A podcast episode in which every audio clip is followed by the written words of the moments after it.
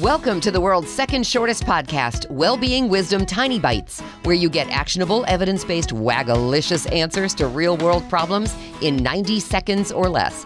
I'm Sandy Weaver. Here's today's Tiny Bite. When you think about your looks, what do you think? Do you think your nose is too big or your hair is impossible or your waistline is too round? Do you hide your body under long sleeves and long pants even in the hottest weather because your skin is too pale or your knees are too knobby or your arms are too flabby? Do you judge your body and find it lacking or less than? Why?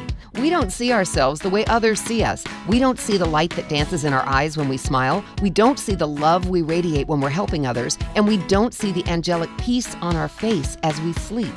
Being self critical is a bad habit, one that destroys your feelings of self worth and self confidence, and it serves no useful purpose. Like any habit, you can break it if you know how. Today, give yourself 10 minutes to make a list of the things you love about your body and your heart.